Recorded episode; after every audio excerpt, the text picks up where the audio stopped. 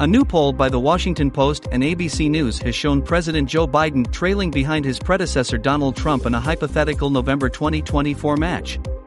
According to the poll, Trump edges out Biden 51 to 42 in head to head matchup. The Washington Post ABC News poll said that a record number of Americans say they have become worse off under Biden's presidency. Three quarters say he's too old for another term and Donald Trump is looking better in retrospect.